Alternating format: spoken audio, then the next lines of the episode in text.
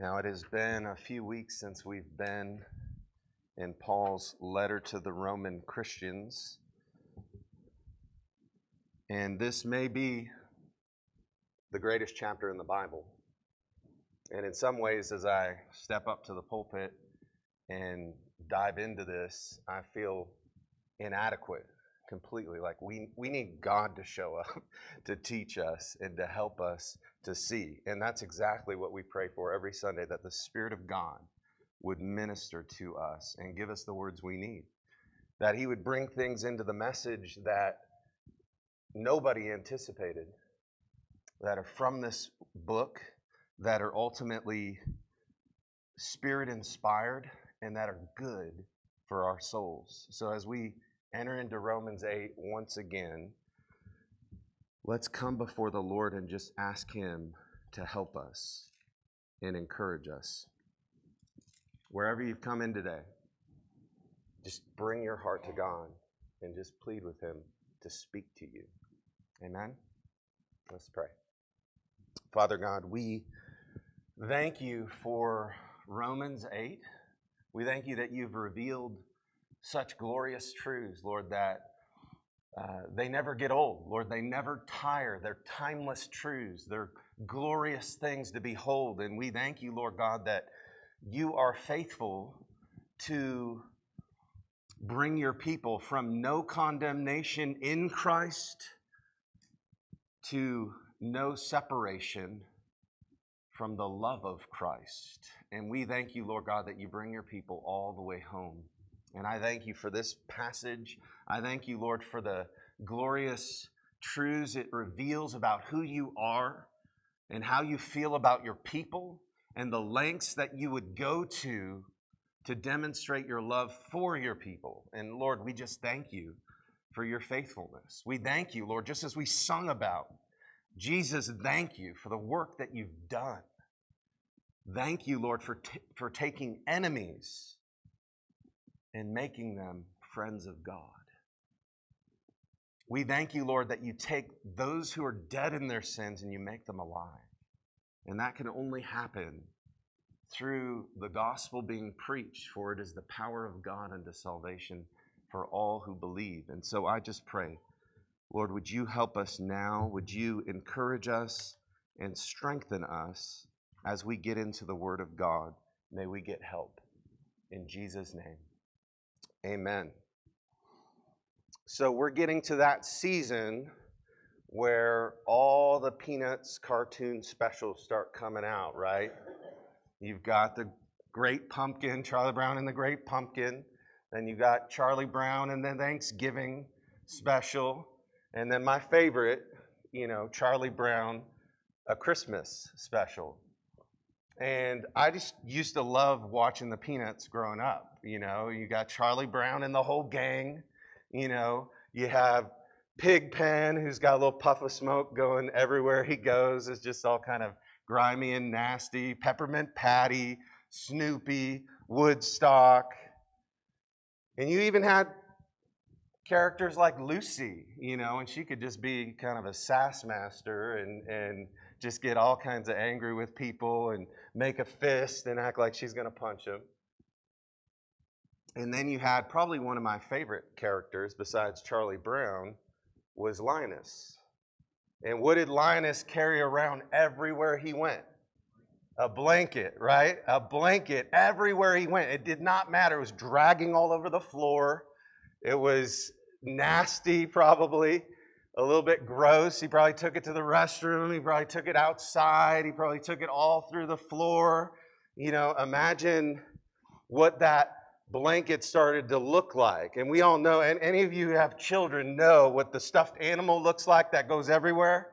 It just starts getting brown and gross and, and, and, and has all these, you know, uh, sort of nasty smell to it. And you just want to stick that thing into a washing machine, wash it, and completely annihilate it.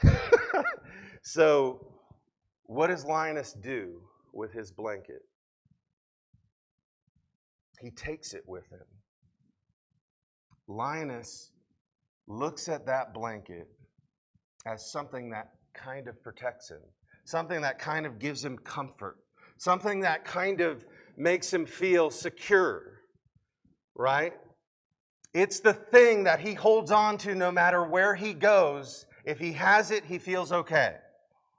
And every one of us look to something for security. Every one of us came in today and we have things we look to for security. In our world, we might look to our bank account for security in life. We might look to a spouse for security. If I just have my spouse next to me, I feel okay, right? We might look to all sorts of things to provide us safety and help. And Linus was kind of a picture of what we all do by nature. We all cling to something in this world.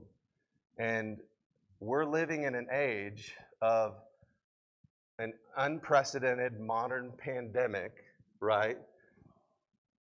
A war on our European fronts in Ukraine, political division and upheaval, a country that's been is more divided today than it's been in 50 years. And so the question of where do we find our security is no more relevant than it is today right? Who are we going to look to? What are we going to trust in? What is going to help us when times get difficult? And Romans 8 centers us once again on some of the most glorious promises of God. Look with me as we look to Romans 8, and I want us to see two things there's a promise that God is for us, and there's the ultimate proof that we can bank on the fact God is for us in the cross of Jesus Christ. What we just sung about is not just something that we want to savor musically, but we want to lay hold of as the very thing that reminds us that even if the world around us gives way, Christ is our hope and stay. God is for us. And He put His signature on it when He sent Jesus to the cross. So look with me, Romans 8, verse 31. This is God's word. What then shall we say to these things? If God is for us, who can be against us? He who did not spare his own son, but gave him up for us all, how will he not also with him graciously give us all things? Who shall bring any charge against God's elect? It is God who justifies. Who is to condemn? Christ Jesus is the one who died, more than that, who was raised, who is at the right hand of God, who indeed is interceding for us. Who shall separate us from the love of Christ? Shall tribulation or distress or persecution or famine or nakedness or danger or sword? As it is written, For your sake we are being killed all the day long. We are regarded as sheep to be slaughtered. No, in all these things we are more than conquerors through him who loves us. For I am sure that neither death, nor life, nor angels, nor rulers, nor things present, nor things to come, nor powers, nor height, nor depth, nor anything else in all creation will be able to separate us from the love of God which is in Christ Jesus our Lord. You'll notice that Paul opens this section of Romans 8 asking a question. He says, What then shall we say to these things? And he's referring to the things that he previously said, right? And the last time we were in Romans 8, we talked about the greatest promise in all of Romans. And for those who love God, all things work together for good for those who are called according to his purpose. For those whom he foreknew, he predestined to be conformed to the image of Christ in order that he might be the firstborn among many brothers. And those whom he predestined, he also called. And those whom he called, he also justified. And those whom he justified, he also glorified. And then he says, What are we going to say to these things? As he plumbed some of the richest promises of God towards you. That God is working in your life if you're in Christ to bring about good in all things, even the bad stuff even the suffering, even the danger, even the trials. Even when the bank accounts dwindle and inflation rises. Even when you feel your health is failing and you're barely able to get out of bed. Even when you feel isolated and cut off in some ways lonely, depressed, discouraged. God has made a promise in Scripture to his people that he foreknew and predestined to be conformed to the image of Christ. And what does Paul do at the end of this chapter? But say, What shall we then say to these things? What are we going to say? And then we come to some massive restatements of promise. If God be for us, who can be against us? And that if is not like maybe God is for us, right? Sometimes we see the word if and we're like, hmm, there may be a little bit of doubt in Paul's mind here, but he's been rock solid, right? Romans 8 1. There is therefore no, now no condemnation for those who are in Christ. Why? For the Spirit of life has set you free in Christ Jesus from the law of sin and death. The power of the Spirit has delivered you from the domain of darkness.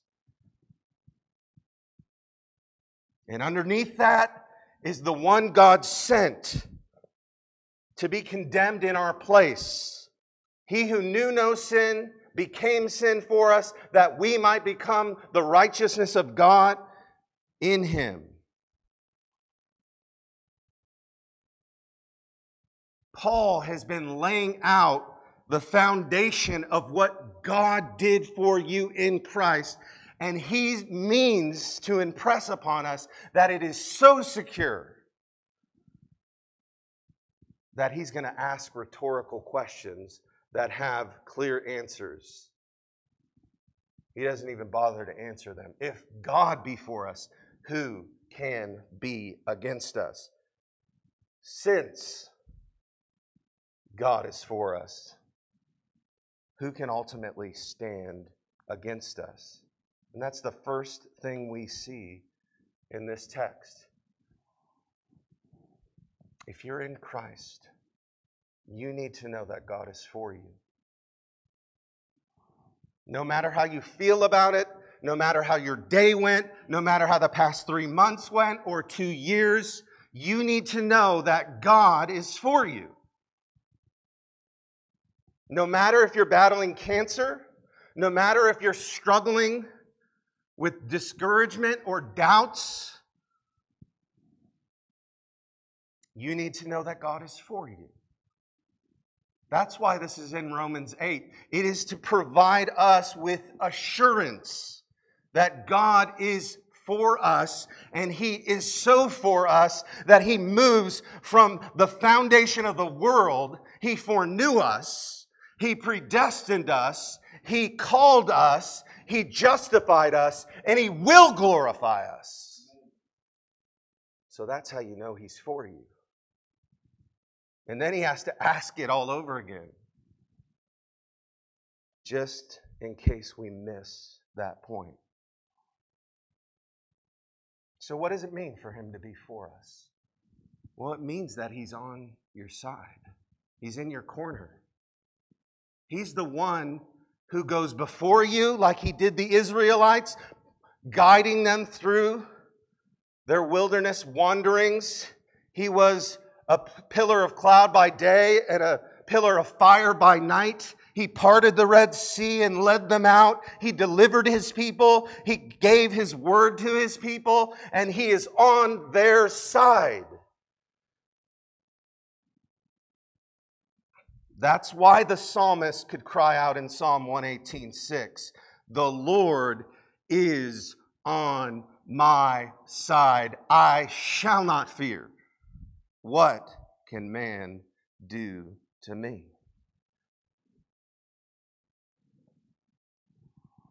What does it mean to us to know that God is on our side as Christians?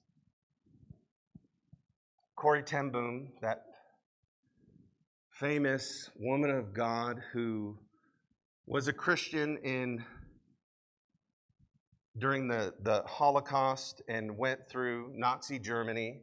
She was hiding Jews, her whole family was hiding Jews and they got caught by the Nazi authorities.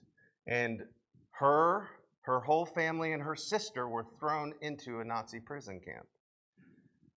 And they were serving Jesus, hiding Jews, being faithful, praying, going to church, doing what's right. They get captured, thrown into a prison camp, and the conditions were so foul and so disgusting that Corrie describes it that their living quarters were they're just filled with fleas. Everybody's itching, everybody feels disgusting. There's very little portions of food, the rations are meager.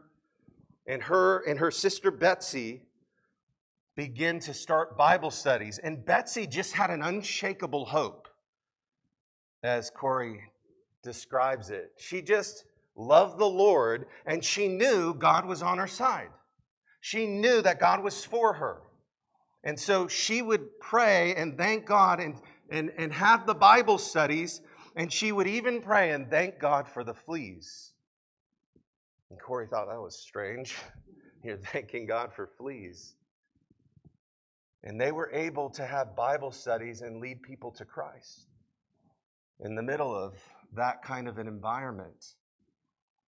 And later, Corrie would find out just what it meant to have God on your side. Because the fleas were actually the thing keeping the prison guards out of their housing area so they could have Bible studies, which wouldn't have been a good thing if you had the prison guards coming in.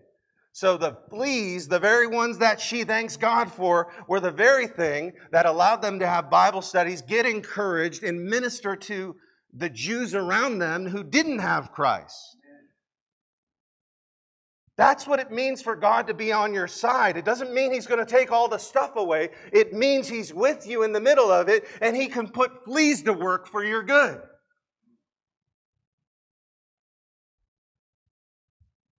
And so Betsie thanked God for the fleas. And I wonder, Smithfield, do we thank God for the fleas in our life? Do we see the dark threads as a part of the grand weaver's purpose for good in our lives? Or are we quick to complain, even though this text says if God before you, it doesn't matter what's against you? It's only when you find your ultimate security in Christ, in God, that you can begin to thank Him for the hard things and still confess He's for me.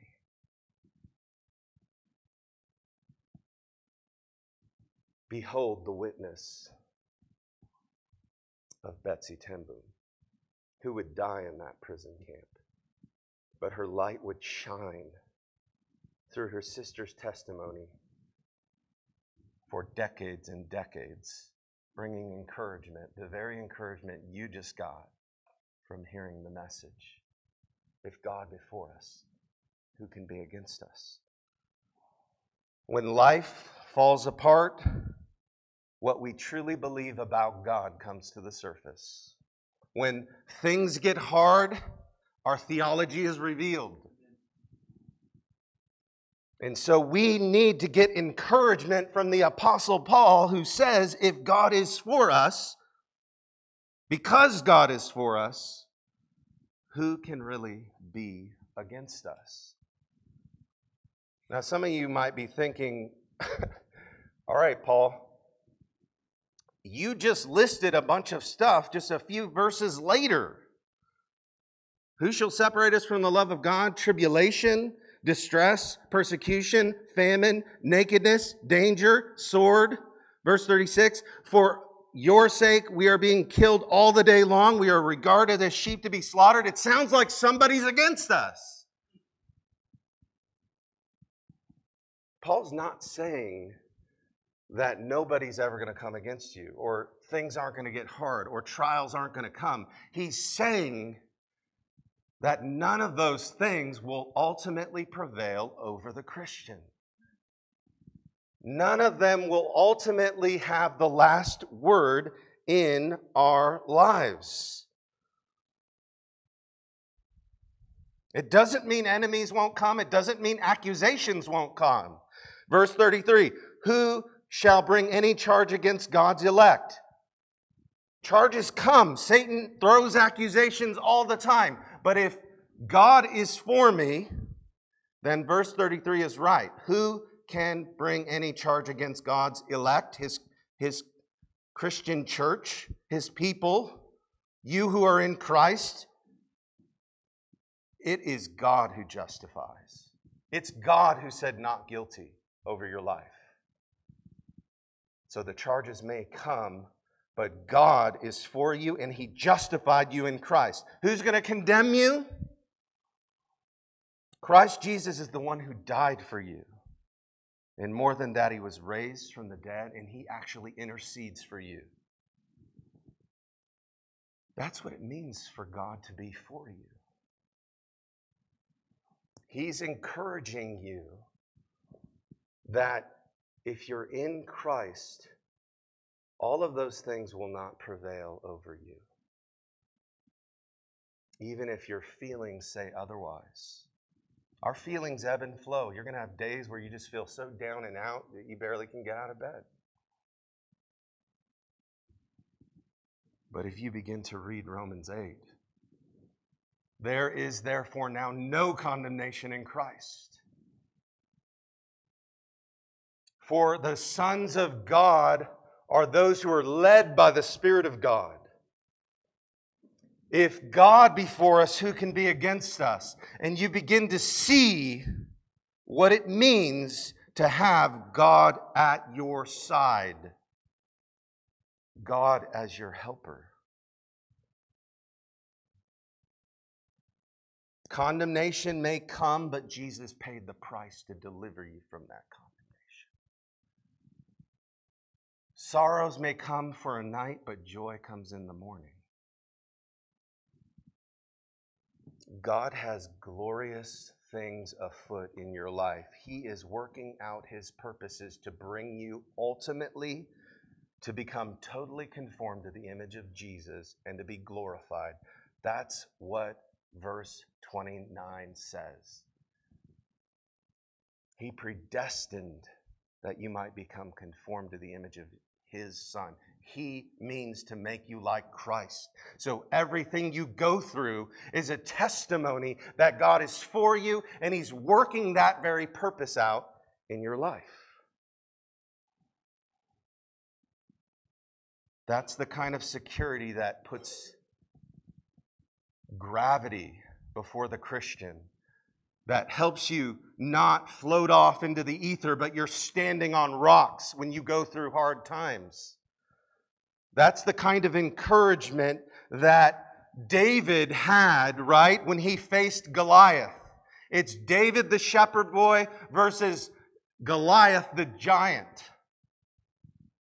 And what was the difference between the two of them? Why does Goliath lie with his head off by the end of it? because God was at David's side.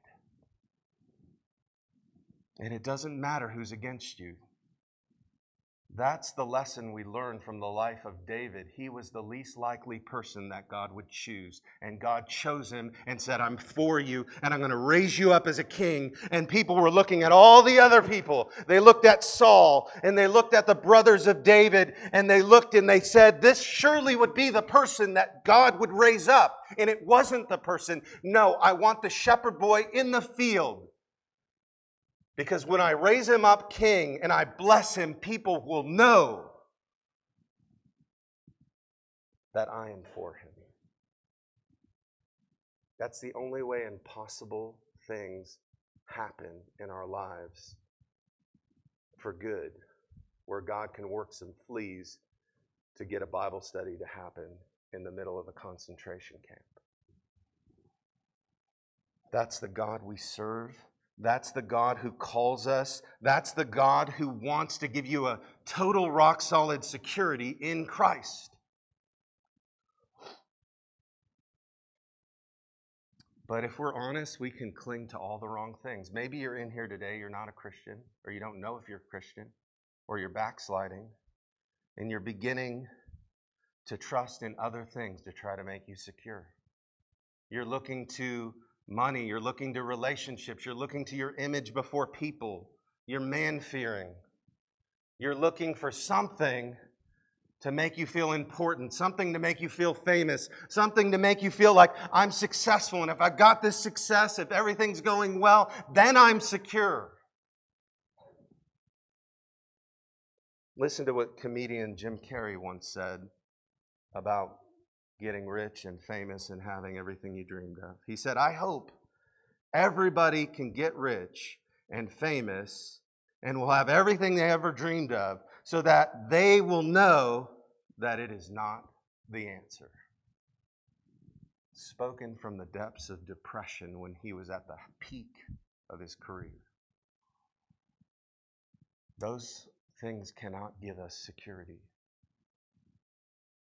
And if that's where our trust is, it's like Linus bringing around the nasty security blanket that's not actually helping him. It may make you feel secure for a moment, but it's a chasing after the wind. We can look to the idols and the false blankets of money, drugs, alcohol, addiction, an illicit relationship, an extramarital affair, we can look to those things and they will fail us. The Apostle Peter reminds us God resists the proud, but he gives grace to the humble. You want to know something? God is for his people, but he's against the proud hearted sinner. He's for his people, but you better believe if you're outside the promises of God, the wrath of God is upon you. That's what John chapter 3 said. That if you are not in Christ, you're condemned already. That's what the greatest verse of the Bible, right? John 3:16 says, "For God so loved the world, he gave his only son that whoever believes in him would not perish, but have everlasting life." Did you ever see that the condemnation captured in that verse is for all who have rejected Christ, do not believe. They're outside the promises, caught in sin, under the wrath of God. Not so for the believer. God takes pains to make it clear to you that He's for you. And no matter what else the world throws against you, no matter what else goes wrong in your life, if God is for you, it doesn't matter if the whole army of hell is unleashed against you, it will not prevail. Is that not what Jesus taught in Matthew 16? Not even the gates of Hades will prevail against my church. Sometimes when you look at the scoreboard, you wonder, but it's not going to prevail. Don't look in the sliver of the moment and miss the work of God. All you might see is fleas, but you might not see the work that God does with the fleas. So that's the first thing we see God is for us. The second truth that I want us to look at is what God actually does, the lengths He goes to to prove to you that He's ultimately for you. He says, Look at the cross. Look at the cross and look what I've done for you. He gave up His own Son. Is that not what we see in verse 32? Underneath verse 31 is verse 32 for a reason, lest you doubt the truth of verse 31. He who did not spare his own son, but gave him up for us all, how will he not also with him graciously or freely give us all things? You want to know why you can trust that God's for you? Because he did not spare Jesus from the cross. He did not spare his only son. He's like, You want to know why I'm for you? Look at the cross. Look what I gave up. Look what I didn't spare. I did not spare my son, but I gave him for you. So you might know he's radically committed to your good and bringing about the redemption of his people. He sends Jesus to a cross. It's interesting language that he uses, right? He did not spare his own son. And if you know your Old Testament, you know that in Genesis 22, that same kind of phrase is used when you recall the life of Abraham, where God put him to the test to see if he had true commitment. You remember the story. He puts him to the test, and God asks uh, Abraham to give the most precious thing to him. We read it in Genesis 22, verse 1. After these things, God tested Abraham and said, Abraham. And he said, Here I am. And he said, Take your son, your only son, whom you love, and go to the land of Moriah and offer him there as a burnt offering on one of the mountains which I shall tell you. Can you imagine that? Imagine you were there. Take your son, your only son, whom you love, the most priceless thing to you, the most glorious thing in your life, the thing that's your treasure. Give it to me. And I will know you're committed. Offer him up, and I'll know how you care. That's how I know you're for me, Abraham. And you know the story. Abraham goes, collects wood, takes his boy up the mountain, and they go all the way up. And Isaac's kind of like, Where's all the, I see the wood, but I don't see a sacrifice. And, and Abraham's like, Keep going, right? And he gets to that point where he's about to sacrifice his son. And we hear the words of God shouting to him, Stop. Listen to Moses as he records it. But the angel of the Lord called to him from heaven and said, Abraham, Abraham. And he said, Here I am. He said, Do not lay your hand on the boy or do anything to him, for now I know that you fear God, seeing that you have not withheld your son, your only son, from me. You've not spared him is the same word that's used. That's translated with help. You've not spared your son, your only son, from me. And Abraham lifted up his eyes and he looked, and behold, there was a ram caught in the thicket by its horns. And Abraham went and took the ram and offered it up as a burnt offering instead of his son. And there the Lord called that place, the Lord shall provide because Abraham was asked not to spare his own son, and God spared him. But you know what God did? He did not spare his own son. He gave Abraham back his son, but he did not get back his son. He gave him up to the cross, though he did get him back by resurrection. He gave up his son. He wouldn't spare it. He would not spare Jesus for you because he's for you. Do you feel that? Do you feel that when things go bad? Do you feel that when, when you feel like your faith is, is, is languishing? Do you know what it means that he did not spare his son but set him to a bloody cross? That we talk about the old rugged cross. That's the lengths God goes to demonstrate how he cares. But God demonstrates his own love toward you that while you were still a sinner, Christ died for you. Not only did he not spare him, that's the negative assertion, but he gave him up. Look at verse 32 again. He did not spare his own son, but gave him up for us all. He gave it up for us all. I just, I just hope we get into Romans 8 and we swim in this chapter as we have been. Swim in it. It's an ocean of love from God towards you. It's His love letter to you, telling you how much He cares about you. You will not be a witness for Jesus if you don't believe God loves you. You will not be a witness for Jesus if you don't look at the cross and see his love writ large for you. You will not be a witness for Jesus if you don't plumb the depths of what it means for Jesus to go to a cross for you. And when I think that God, his son, not sparing,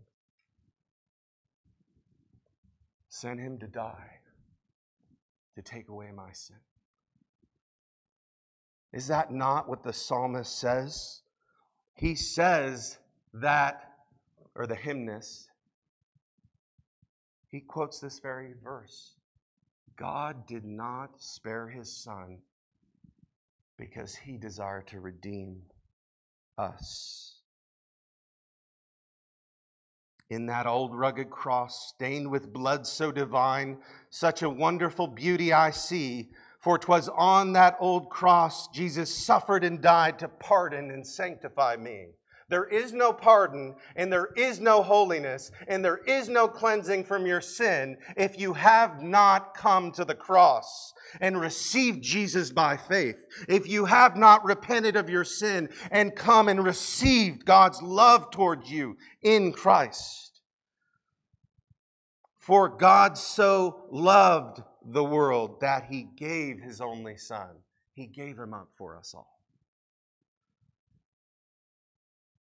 Isaiah 53 5 reminds us that he was pierced for our transgressions, he was crushed for our iniquities. Upon him was the chastisement that brought us peace, and with his wounds we are healed. All we like sheep have gone astray, we have turned everyone to his own way, and the Lord has laid on him the iniquity of us all. Do you see that it was God's intention to bring Jesus to the cross? God gave him up, God delivered him up. God purposed to do that. Yes, Judas betrayed Jesus for 30 pieces of silver and delivered him up, the Bible says. But behind that was God's purpose to deliver up his son. Yes, Pilate delivered him up to be crucified. Yes, the Jews cried out, Give us Barabbas! And they delivered him over to be crucified. But behind that purpose was God's purpose. And the Lord laid on him the iniquity of us all.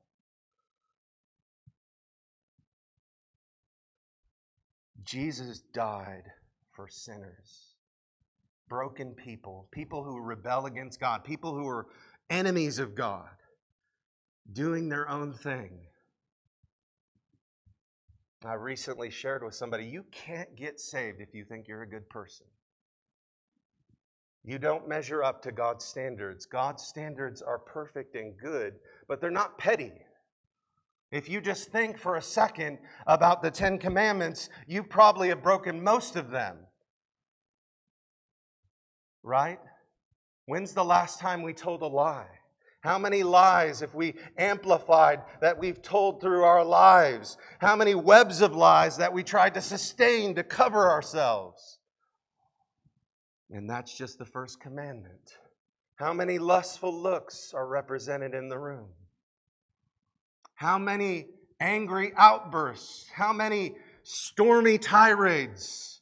How many swindling thefts in our lives? When we think of ourselves before the Ten Commandments, probably the greatest transgression at, of all is that we fail to love God and put Him first. We fail to love Him and we love other things. And that is exactly what the gospel reminds us. We're not good people, we're broken people. We're not good people, we're sinners. We're not good people, but we have all turned away. And the Lord has laid on Him the iniquity or the sin of us all. Even though before God's omniscient gaze, when He looks into your heart, He sees that you're guilty. If you're in Christ, there's no condemnation because the blood ran red at Calvary and God demonstrated his great love towards you. 1 John 4 9 says, In this the love of God was made manifest among us, that God sent his Son into the world, his only Son into the world, so that we might live through him. In this is love, not that we have loved God, but that he loved us and sent his Son to be the wrath bearing substitute for our sins. That's what propitiation means. Sometimes we fail to be horrified by the cross and so we do not see the depth of love that was poured out on the cross. As God poured his wrath on Jesus on a cross, as Jesus cried out, My God, my God, why have you forsaken me? God's love was answering your condemnation problem before him. Jesus was condemned in your place. Jesus was butchered on a cross. Jesus had a crown of thorns twisted on his head. Jesus had nail spikes driven through his hands. Jesus was suffocating on a cross, trying to get air as he asphyxiated on the cross. He was flogged, he was beaten, he was mocked, he was maligned, his beard was ripped out so your sins could and the condemnation you deserve would be ripped out of your life forever. Do you realize what it means to know that Jesus loves you? That's why that song, Jesus Thank You, is so beautiful because it reckons with the horror of the cross so that we might drink in the deep love, the deep, deep love of Jesus. And it wasn't like Jesus is up there trying to rescue us from a mean old God. It's God who gave up his son. Do you see it in the text? Verse 32 He did not spare his own son, but gave him up for us all. It's the Father's plan to send his son to deliver us from the wrath that he has towards our sin. What does that mean for us? The end of the verse tells us just what it means. He did not spare his own son, verse 32, but gave him up for us all. If he didn't do that, or if he did that, how will he not also with him graciously give us all things? With Christ, you get everything God has for you all the promises of God are yes in Christ Jesus. New body, new heaven, new earth, no more sin, no more suffering, no more pain. Glory's coming, and God's working all the bad stuff for good so that fleas take care of his purposes in this kingdom. But there's a new kingdom coming, and the king will one day return, and he will gather his bride spotless and adorned for his glory.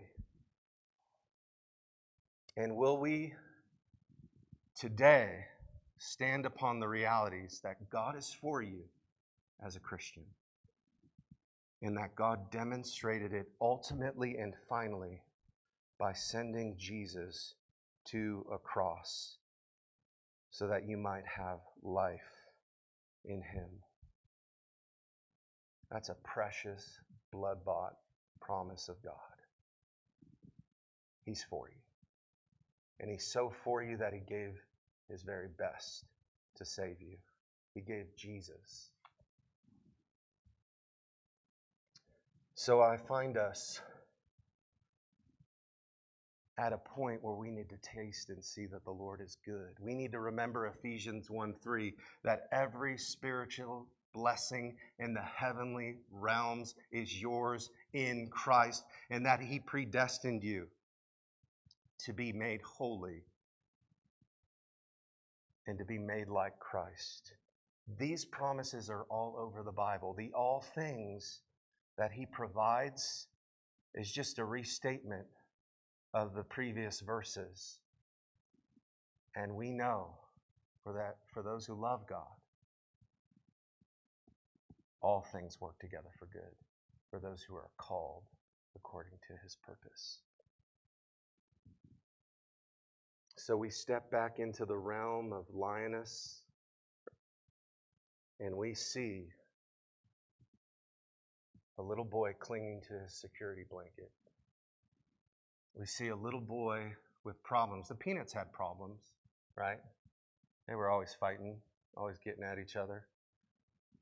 And he had to have that blanket. Maybe you're there today. One of the reasons I love the Christmas special so much and remember watching it every year is because the one time you see him let go of that security blanket is at the Christmas play during that message. And he has to tell the meaning of Christmas. And he's been memorizing it and memorizing it. And he gets up onto the stage, and the spotlight comes, and it's just this sort of scene that almost comes out of nowhere. And he looks at his blanket and he throws it aside. And he recites the words of Luke chapter 2. And he says, Fear not, for behold, I bring you good news of great joy that will be for all people. For unto you is born this day in the city of David a Savior who is Christ the Lord. And this will be a sign to you. You will find a baby wrapped in swaddling cloths and lying in a manger. And suddenly there was with the angel a multitude of heavenly hosts praising God and saying, Glory to God in the highest, and on earth peace among those with whom he is well pleased. If you're in Christ, God is well pleased with you. You can throw the security blankets down. You can throw the security blankets of looking at your bank account you can throw the security blankets of people pleasing and just trying to live by the fear of man. You can throw the security blankets that you've been holding on to and clinging to, the right job, the right house. Throw them down and rest in the security that God promises you. He's at your side and He provides all things good for His people. But maybe you're in here today and you're holding on. You're holding on to something that is keeping you from Christ. Could be holding on to your sin. Could be holding on to something that's not God, that's making you secure. And you need to let it go. You need to cast it off. And you need to remember the promise of the gospel. You see, if you recognize your need for Christ, if you recognize you're a sinner and you're needy and you've fallen short of God's standards, that's the first step. Knowing you're not good enough. The second step is to repent of your sin, to be willing to turn away from those blankets, lay them down, right? And lastly, you've got to receive Him as the Lord of all. as the gospel has been proclaimed this day that Christ Jesus came into the world to save sinners and he came to a cross to die for you and I. And you can only receive this news and this security and have this God at your side if you put your trust in Christ. For as many as received him who believed in his name, he gave the right to become children of God. Let's pray. Father, I pray wherever we are at today, Lord, whether we're blood bought believers, children of God, Christians, or we don't know Jesus, we've been holding on to false securities. We've been finding out with Jim Carrey that all the other stuff is not all it's cracked up to be. Wherever we're at, Father, I pray that you would call forth faith in the promises of God. And Father, I pray that you would encourage your people, that they would know that you're for them, that they would know you love them, that, that, that, that a blanket of your love would just overwhelm them, and that even in the midst of deep discouragement, they could have hope knowing if God before me, who can be against me? And knowing the lengths you went to demonstrate it, to secure their salvation. And Father, if there's some in here who, who are realizing today, I've been running from God. I've been trusting in other things. And when it gets down to it, I realize that I'm either for Christ or against Him. And Father, I pray that you would call them today to put their faith and trust in you, to recognize their need, to repent of their sin, and to receive Jesus as Lord. And may today be the day of salvation. In Jesus' name, amen.